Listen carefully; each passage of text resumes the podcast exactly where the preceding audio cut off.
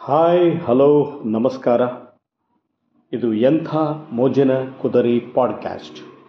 ನಾನು ನಿಮ್ಮ ಪರಮೇಶ್ವರಪ್ಪ ಕುದರಿ. ಸ್ನೇಹಿತರೆ, ಇಂದು ವಿಶ್ವ ತಾಯಂದಿರ ದಿನ. ಇವತ್ತು ಅಮ್ಮನ ಸೆರಗು ಅನ್ನೋ ವಿಷಯದ ಬಗ್ಗೆ ಮಾತಾಡೋಣ. ವಿಷಯ ಅಮ್ಮನ ಸೆರಗು. ಇಂದಿನ ಮಕ್ಕಳಿಗೆ ಸೆರಗು ಎಂದರೇನು ಅಂತಲೇ ಗೊತ್ತಿಲ್ಲ. ಯಾಕೆಂದರೆ ಅಮ್ಮ ಸೀರೆ ಉಡೋದೇ ಅಪರೂಪ. ಅಂದು ಮಗು ಹತ್ರ ಕಣ್ಣೀರು ಒರೆಸಲು ಅಮ್ಮನ ಸೆರಗೆ ಟವಲ್ಲು. ಆಟವಾಡಿ ಬಂದಾಗ ಮುಖ ಒರೆಸಲು ಅಮ್ಮನ ಸೆರಗೆ ಕರವಸ್ತ್ರ ಮಗು ಅಮ್ಮನ ತೊಡೆಯ ಮೇಲೆ ಮಲಗಿ ನಿದ್ದೆ ಮಾಡಿದರೆ ಆ ಸೆರಗೆ ಬೀಸಣಿಕೆ. ಚಳಿಯಾದರೆ ಹೊದಿಕೆ. ಯಾರಾದರೂ ಹೊಸಬರು ಮನೆಗೆ ಬಂದರೆ ನಾಚುವ ಮಗುವಿಗೆ ಅಮ್ಮನ ಸೆರಗೆ ಬಚ್ಚಿಟ್ಟುಕೊಳ್ಳಲು ಆಸರೆ. ಸೆರಗು ಮರೆಯಿಂದಲೇ ಕದ್ದು ನೋಡಬಹುದಾಗಿತ್ತು. ಅಮ್ಮನ ಸೆರಗು ಹಿಡಿದು ಬಿಟ್ಟರೆ ಅಮ್ಮನ ಹಿಂದೆ ನಡೆದುಕೊಂಡು ಜಗವನ್ನೇ ಸುತ್ತಿದ ಅನುಭವ ಆಗ್ತಿತ್ತು ಅಂದು. ಮಳೆ ಬಂದರೆ ನೆನೆಯುವ ಸ್ಥಿತಿ ಬಂದು ತಾನು ನೆಂದರೂ ಪರವಾಗಿಲ್ಲ, ಮಗುವಿಗೆ ಸೆರಗಿನ ಆಸರೆ ಅಂತೂ ಖಂಡಿತ. ಹಣೆಯ ಬೆವರು ನೆಂದ ಒದ್ದೆ ತಲೆ ಒರೆಸಲು ಅಮ್ಮನ ಸೆರಗು ಸದಾ ಸಿದ್ಧ. ಬಚ್ಚಿಟ್ಟ ತಿಂಡಿಗಳನ್ನು ಮುಚ್ಚಿಟ್ಟು ಕೊಡಲು ಅಮ್ಮನ ಸೆರಗು ಯೋಗ್ಯವಾದ ಸ್ಥಳ. ತರಕಾರಿ ತರಲು ಚೀಲ ಮರೆತಾಗ ಸೆರಗೆ ಚೀಲ. ಗಿಡದಿಂದ ಬಿಡಿಸುವ ಹೂವುಗಳಿಗೆ ಒಮ್ಮೊಮ್ಮೆ ಸೆರಗೆ ಹೂವಿನ ಬುಟ್ಟಿ.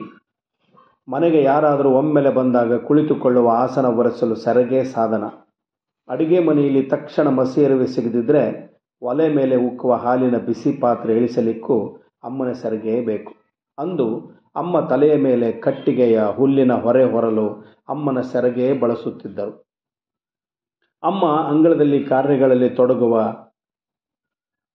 ಉಡಿಯಕ್ಕಿ, ಬಾಗಿನ ಇತ್ಯಾದಿ ಸ್ವೀಕರಿಸಲು, ದೇವಸ್ಥಾನದಲ್ಲಿ ಕೊಡುವ ಪ್ರಸಾದ ಸ್ವೀಕರಿಸಲು ಮಂಗಳ ಕಾರ್ಯಗಳಲ್ಲಿ ಅಮ್ಮನ ಸೆರಗನ್ನು ಬಳಸುತ್ತಿದ್ದಳು. ಸಿಟ್ಟು ಬಂದರೆ ಏನಾದರೂ ಮಾಡಲೇಬೇಕೆನ್ನುವ ಛಲ ಬಂತೋ ಅಮ್ಮ ಸೆರಗು ಎಳೆದು ಸೊಂಟಕ್ಕೆ ಎಳೆದು ಕಟ್ಟಿದಳೆ ಅಂದರೆ ಕೆಲಸ ಆದಂತೆಯೇ.